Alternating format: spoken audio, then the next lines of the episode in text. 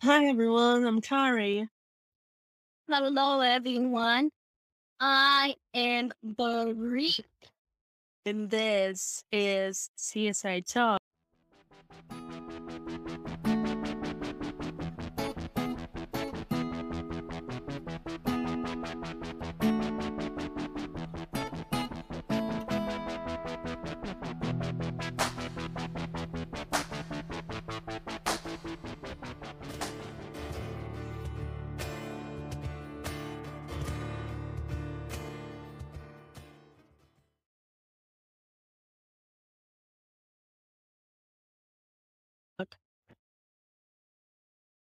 Hello everyone, welcome back to another week, another episode of CSI Talk.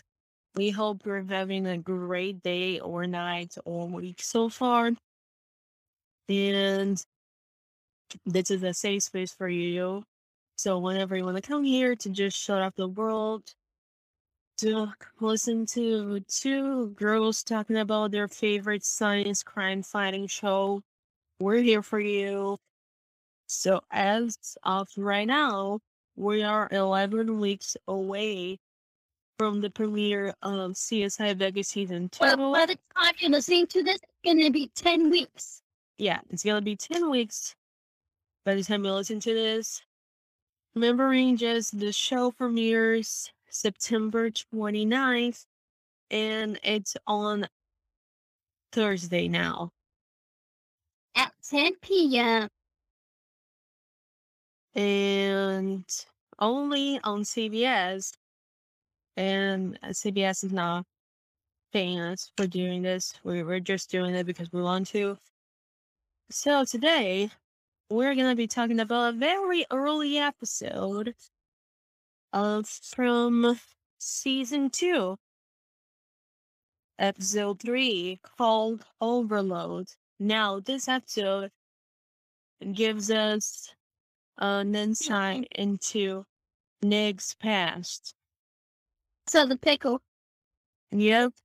so oh, let's begin. So the episode begins when a construction worker falls from the 12th floor in a construction site. And Grissom thinks that the victim was electrocuted, the victim, Roger Valenti. But the sheriffs and all of the others think that it's just a suicide because the evidence doesn't support Grissom's theory at yeah. first. so Grissom has to go through a lot of a lot of work to prove his theory.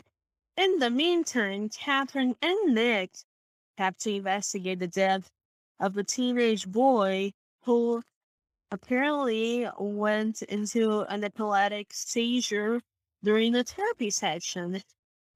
And this case has a very resonates with Nick a lot. So we're just going to be talking about Grissom's case first and then Catherine's and Nick's face later. So, when Grissom gets to the scene, the sheriff is there because the guy who is controlling the construction, Robert Harris, is besties with the sheriff, right? So the sheriff is like, don't worry, it's a suicide. Because the guy was very unhappy and Grissom was like, if you were going to kill yourself, why would you come to your work? And kill yourself at your work. Like, it, it doesn't make sense. And then Robert Harris tells Grissom that the victim, Roger, likes to work alone and he was in charge of drilling the holes for safety cables because apparently that that if I'm not mistaken, the building that they were like that construction was going to turn out into a new into a prison or the parking lot. It's a parking lot. I'm not sure. I can't remember when I was watching that episode today. So Grissom goes to the 12th floor and he goes over the edge. And then we have that great sequence of Roger falling down. And he quickly, you know, gets to the conclusion that Rogers was electrocutor. Roger believes that GFCI, which stands for Ground Fault Circuit Interrupter, if I just butcher this, if I just butcher this term and you're a scientist, I'm sorry, would have present, prevented the shock, but then Grissom finds out that the plug in the outlet the outlet is missing its third prong, which means that the circuit was opened, so the electrocution would still happen. And Grissom kept keeps with is still going with the theory that if you're going to kill yourself, you will not come to your work. Unless you beat everybody you with. Yeah. So Grissom Grissom finds out that the prongs just don't snap by themselves.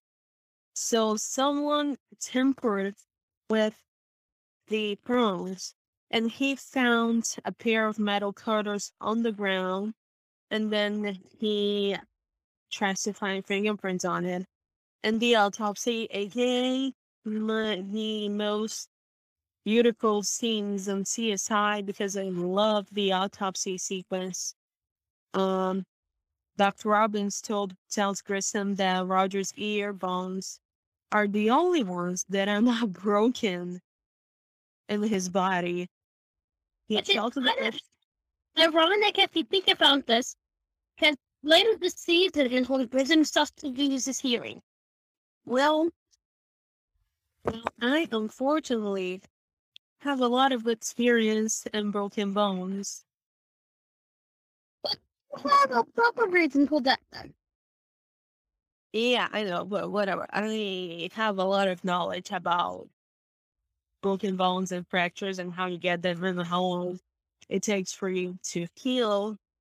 If he would have, if like, imagine if someone fell from the 12th floor of a building and broke every single bone of his body, something else would have had to happen.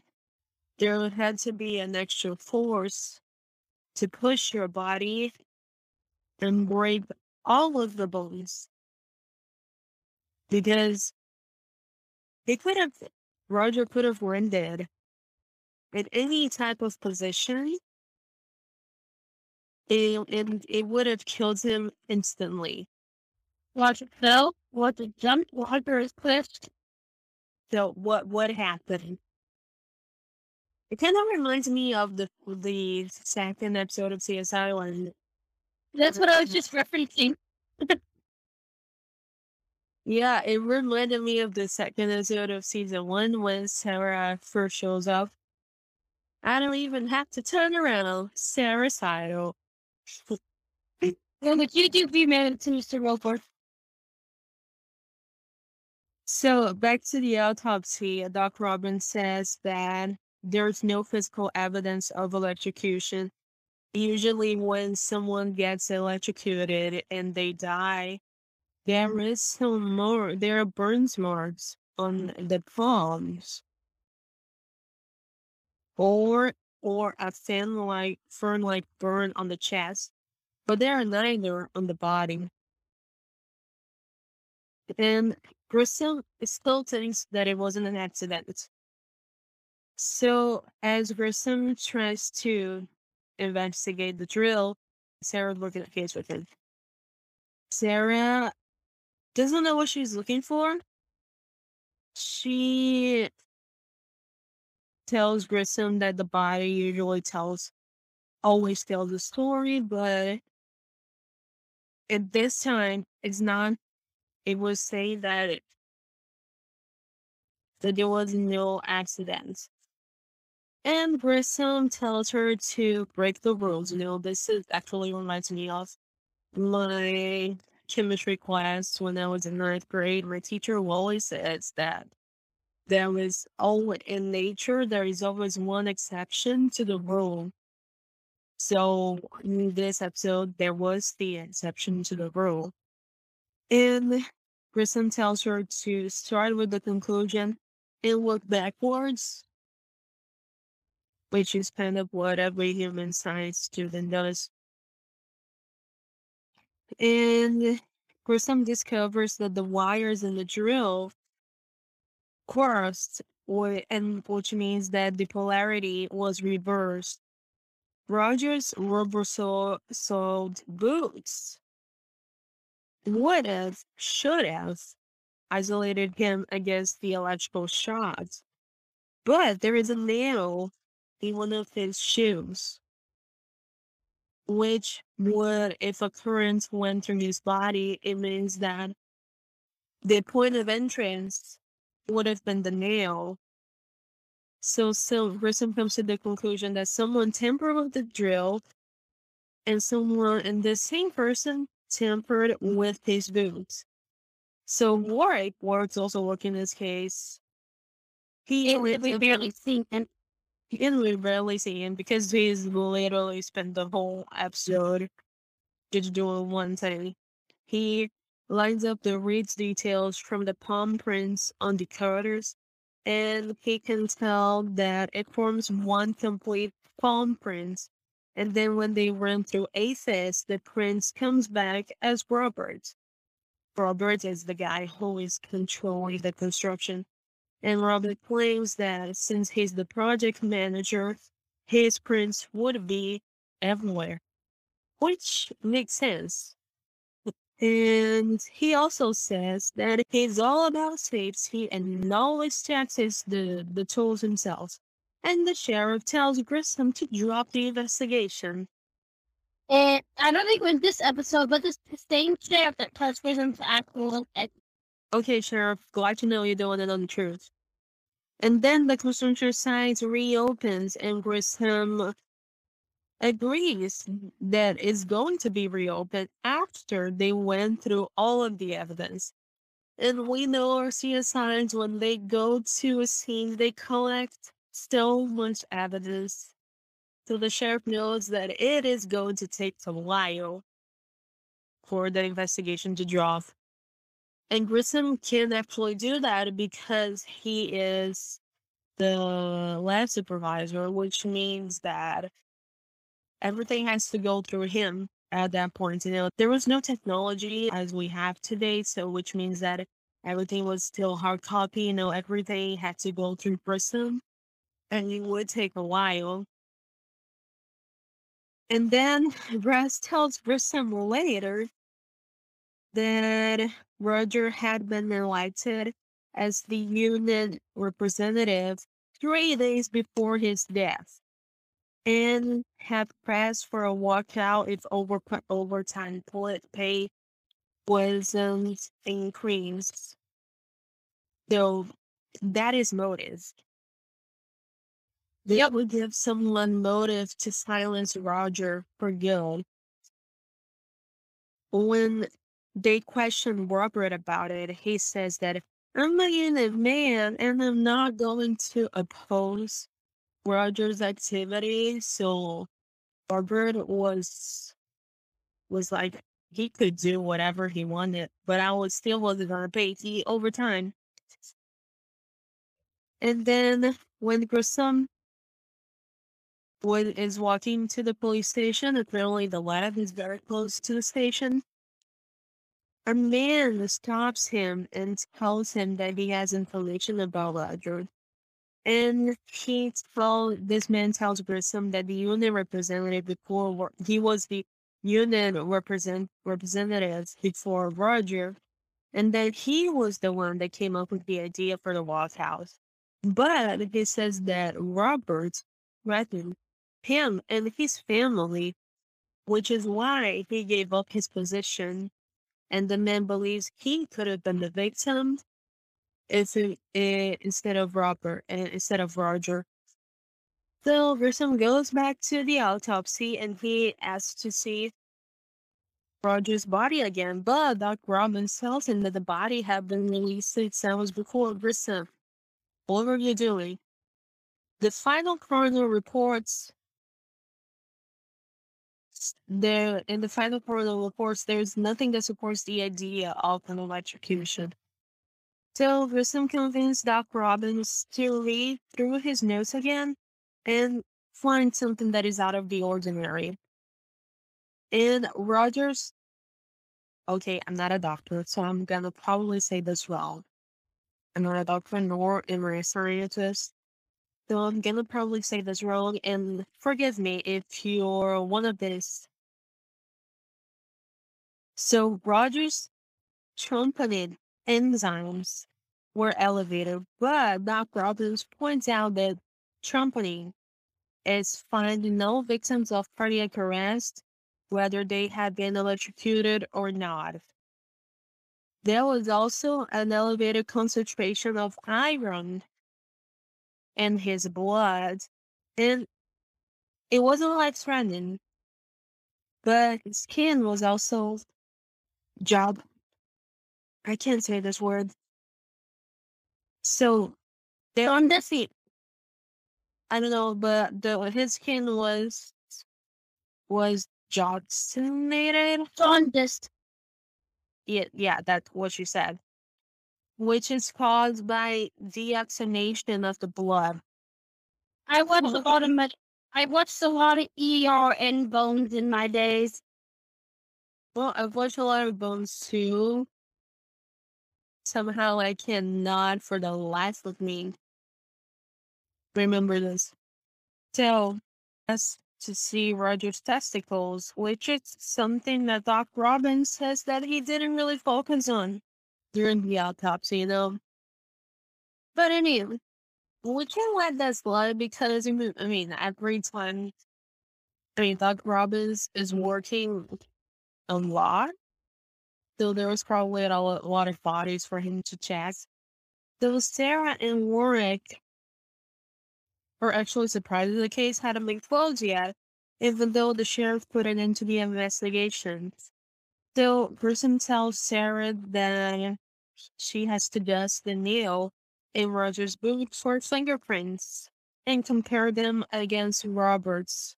And he also tells her to process the metal cutters to determine whether they were used to sever the, the girl's body from. And then he and Work go to the funeral home to speak with the funeral director, where the body is laid out and examines examines the testicles and they and then he realized that they were atrophied. Atrophied? Did I say that correctly? Atrophy? Yeah, what she said. I'm so sorry for my of. I, I cannot speak today. Sorry. So, Grissom concludes that with the yellow skin, he, that Rogers was ingesting trace amounts of iron through a long period of time and while that doesn't prove that Roger was poisoned, it does means that they are closer to solving the case. And before him and work with Grissom asked Randy to collect a print, a pint of Roger's blood, which they have to analyze back in the lab. So I think we can now assume that the the funeral director, like, I don't know, because usually they embalm the body. So I think the body wasn't embalmed at that point. It's really creepy to watch. I watched that documentary on on embalming when I was in Upper Science College. and if they and watched a documentary about a mental hospital. Well, still or it has Roger's was packed in plastic, and in the lab were some strips and rigs the electrical wires on the lamp, and then he attached the wires to the blood he proved that Roger had enough iron in his blood to conduct electricity. And the experiment is a success, shocking a total of zero people because Grissom does that for a living. He be making experiments. Well, well, he did make hot dogs that way in college. Yeah.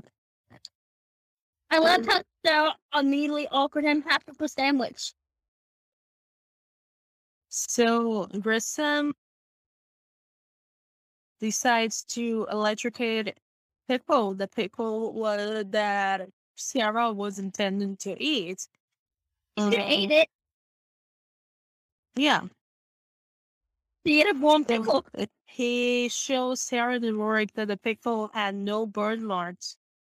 And he then explains that the pickle pickles are high in sodium. And just like iron, sodium is a conductive.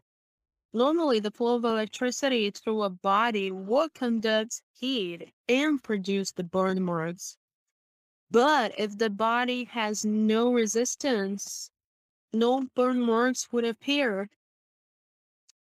So they concluded that Roger's body would offer no resistance because of the high iron content in his blood. And therefore, the iron conducted the electricity, which made Roger one big wire from path to ground. So the whole circuit was was, was closed, and then he was electrocuted. He had no burn marks, but he was electrocuted, which means that it was a murder. So, since they proved that it was a murder, but then Greg interrupts them and tells them that the fingerprints are recovered from the head of the iron isn't a match to to Robert Harris. So they they they conclude that what happened to to Roger to Roger was a murder, but they don't have the culprit yet. So Grissom tells the sheriff who is who is less than pleased because Robert's name was through was the through the mud. Like, okay, corruption maybe corrupted sheriff much. We've got to run for mayor. Yeah. And then the sheriff tells Grissom to give a formal apology in the newspaper article. Grissom says no, but he says he has, but the sheriff tells him that he has no chance. And he has no choice. He's going to do that. So back in his office, Grissom goes through the database of electrical workers union and he finds the man that confronted him in the parking lot late uh, when he was leaving the station. His name was Ian Wolf. And since Ian wanted the police to focus on Robert, Grissom and Brass believed that Ian was the culprit. So Ian is brought in for questioning, and then it is revealed that he took a pipe to Roger's head four days before he died. Like this guy, Roger, he went for help before he died. Yeah.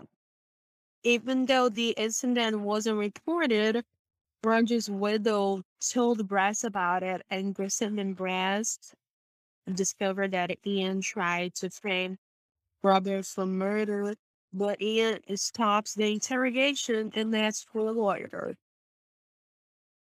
While Ian leaves, Grissom focused like Grissom focused the tool belt that Ian was wearing, where he had the metal cutters, and they know that Ian's guilty, but they cannot make the same mistake that they did with Robert.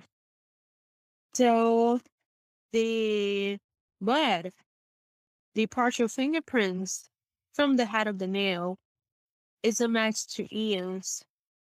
So the team is close to actually framing this guy for murder. And Warren compares the Cornwall still working on the striations. He compares the striations from the grounding point from and he is able to prove that Ian's metal cutters what was used to do the tricks. And then and the construction site site by the end of the episode, Grissom has Ian arrested and tell told him that he was the one that stuck the nail in the Rogers wheel, reversed the polarity of the drill, and cut the grounding from. And then Cheryl be like, "Oh, congratulations, Grissom," and says that the tender of the newspaper fees will be changed, but Grissom won't be made out to be the hero as if Grissom actually needed to be the hero, right? Never. Please. Okay, so now this case could be triggered to be a trigger case to some people because it involves the the R word to one of the CSI characters. So if you decide to skip this one, Yeah. so Catherine, Nick, and Ray, Ray O'Riley. Did you all remember him? He was a detective. Yep. The victim is Dylan Buckley. Catherine and Nick, they are called to the house of Dr. Wade Sapien, where they find Dylan Buckley, who was 14 years old, dead in her living room.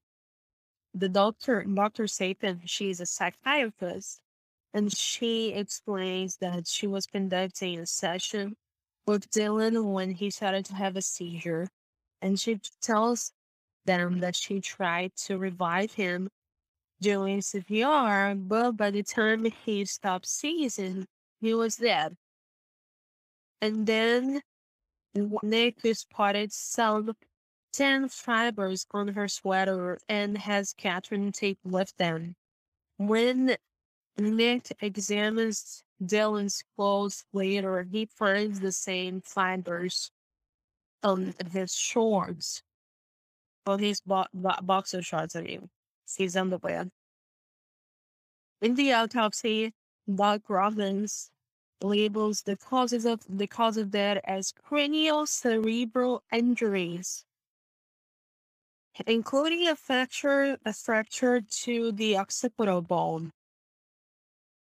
He believes that the injuries was, consist, was consistent with a grand mal seizure, but they needed to be needed to analyze to be sure of it. And Nick and the dog realize that Dylan's body is covered in bruises.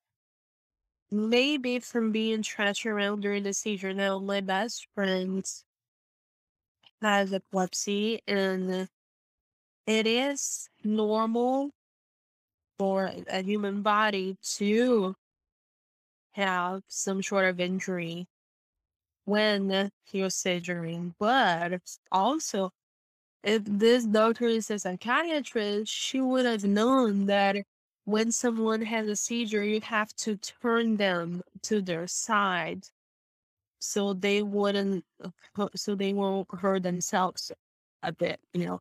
And never, if you see someone having a seizure, turn them on their side and never put your hands on their mouth because it will hurt you.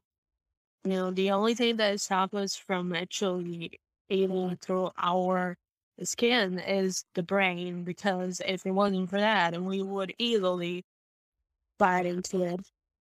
And they also find the same fibers from the from the they find the same fibers that they found on the doctor on Dylan all over his body. And but there were no fibers on his clothes.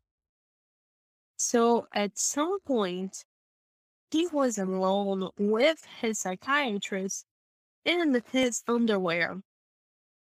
Yep. Greg, at this point, he is not a CSI yet. He's still A lab tech. Yeah, lab tech, lab rat, same thing. He, he determines that the, the fibers are Angora or processed goat hair. Yes, I did say that with my actual accent because it is a landlord. And this is enough for them to get a warrant to search the doctor's house. Buzz O'Riley tells Catherine and Nick that while they are lucky to get a warrant, there is no evidence that something criminal happened. The only reason they got a warrant is because the doctor had her license suspended years before because she had sex with an underage patient. By this point, the case is already affecting Nick on an emotional level. And he starts to run with it on his own. Yeah. I mean, people always say to that whenever something happens, whenever some case happens, Sara is always the one that gets more emotional. I think all of the CSIs, whatever cases they're working on, some of them are going to get really attached to the case. Um, Griffin has pushed people against the wall. He has thrown a car with a car across the hallway. And he has thrown pushed people against the wall, mostly when they were threatening kids. But Well, in the doctor's house, Nick is pretty pissed at the doctor and she gives and he gives her the full shoulder as he's searching for evidence. Catherine finds a tin colored blanket in the lining closets and they get to the conclusion that the doctor Sapien was having sex with an unwilling Dylan. They say that Dr. R. Ward Dylan.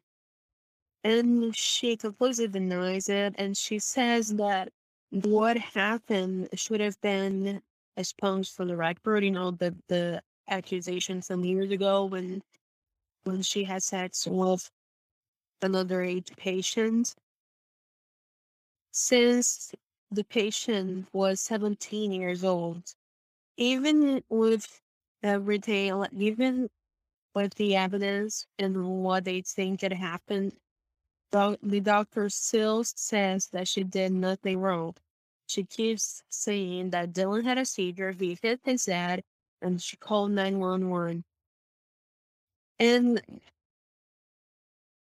Catherine realizes that Nick is taking the case too, too personally, and she asks him about it, but it, he refuses to tell her what happened.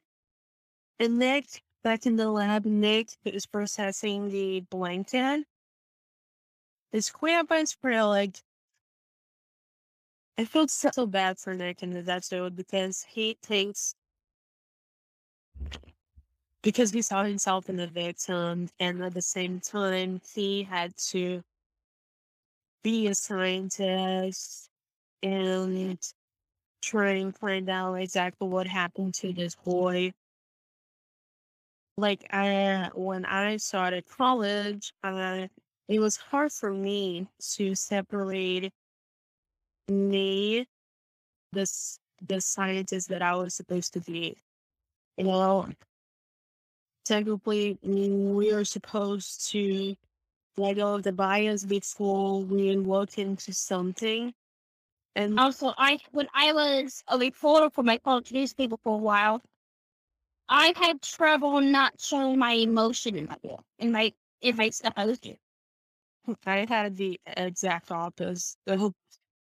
In my opinion, emotion. well, I had trouble not showing. That means I showed too much. So Nick is processing the blanket square by square and swabbing for DNA in each quadrant. So he's spending a lot of swabs.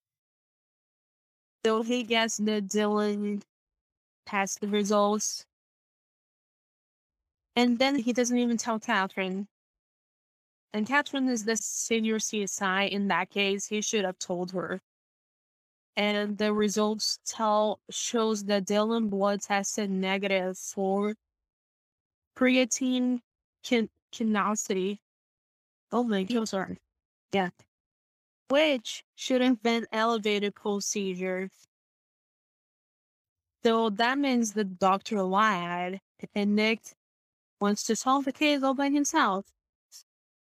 So Catherine confronts Nick in the middle of the lab in the freaking hallway, like out of the many places to have this conversation.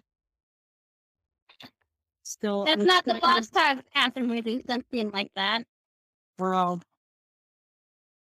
Trigger warning. Catherine confronts Nick in the hallway, and she tells Nick that she's going to have him removed from the case. And then he admits to her that he was molested by his babysitter when he was nine years old.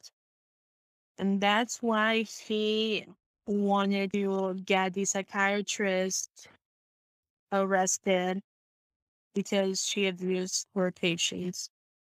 It's really it's really hard to watch this kind of this kind of episode, but still is something that we need to talk about. We did talk about we talk about this a lot, and then the current political climate in the world. I think we have a platform, we still have to talk about it because it's still a problem for most of us.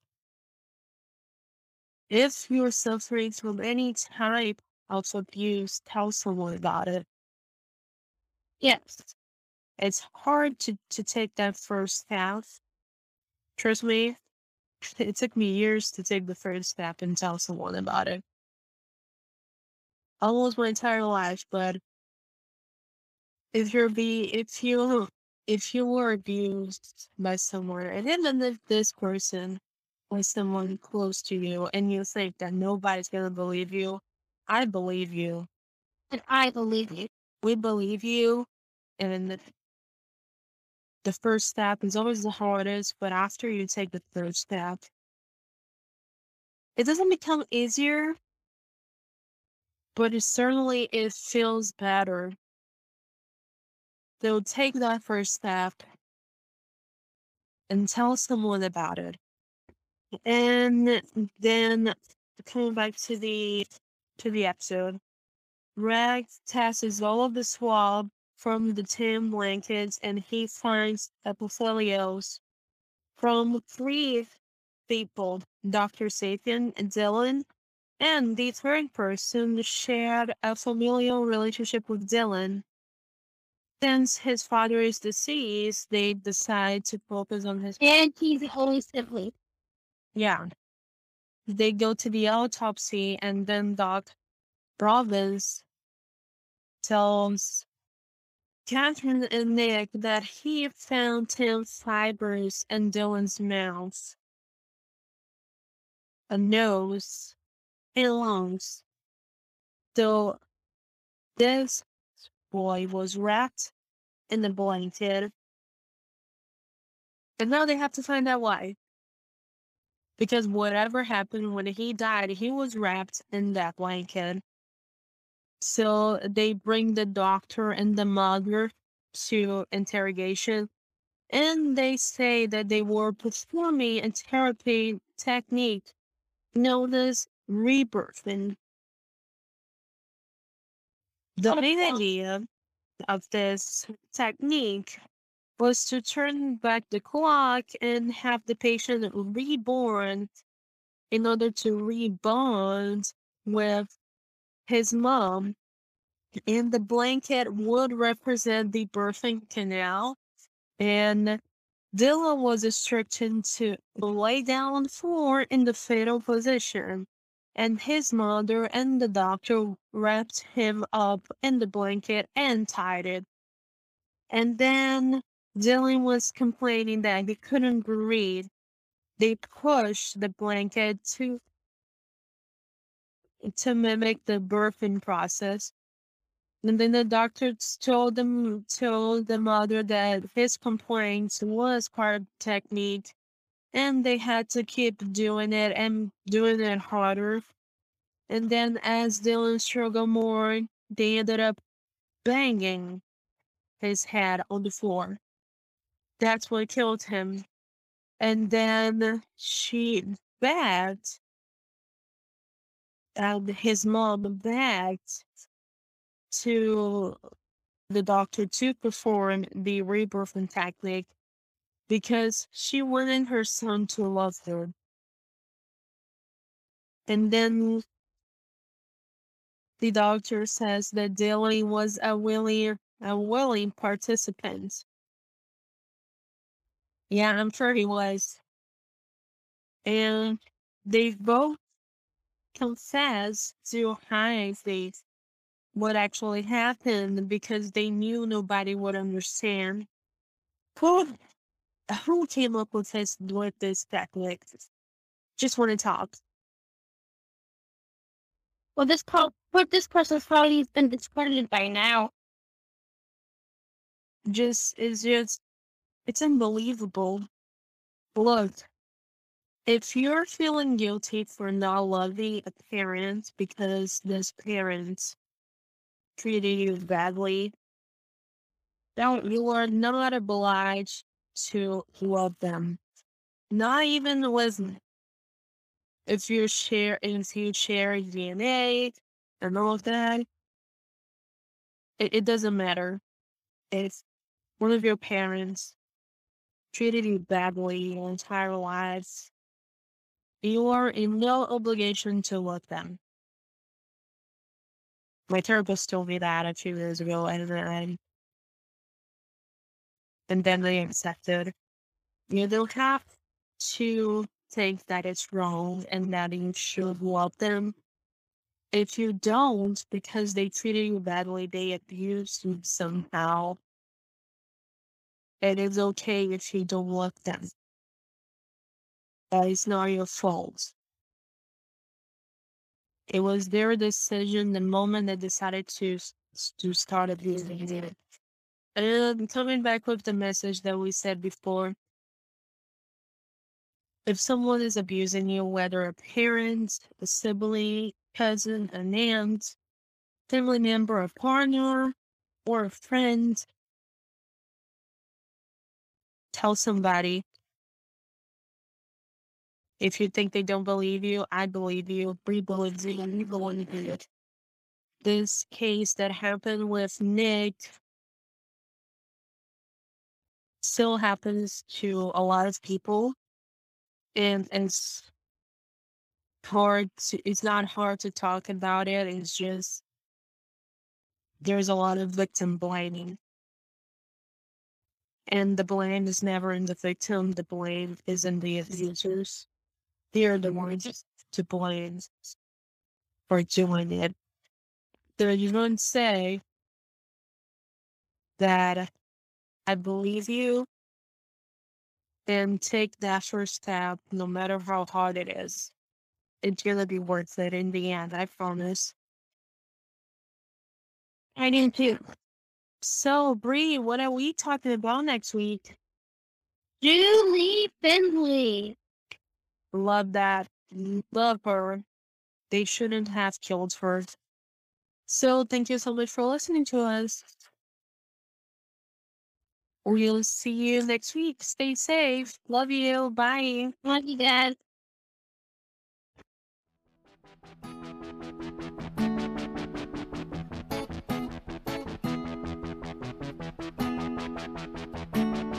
you.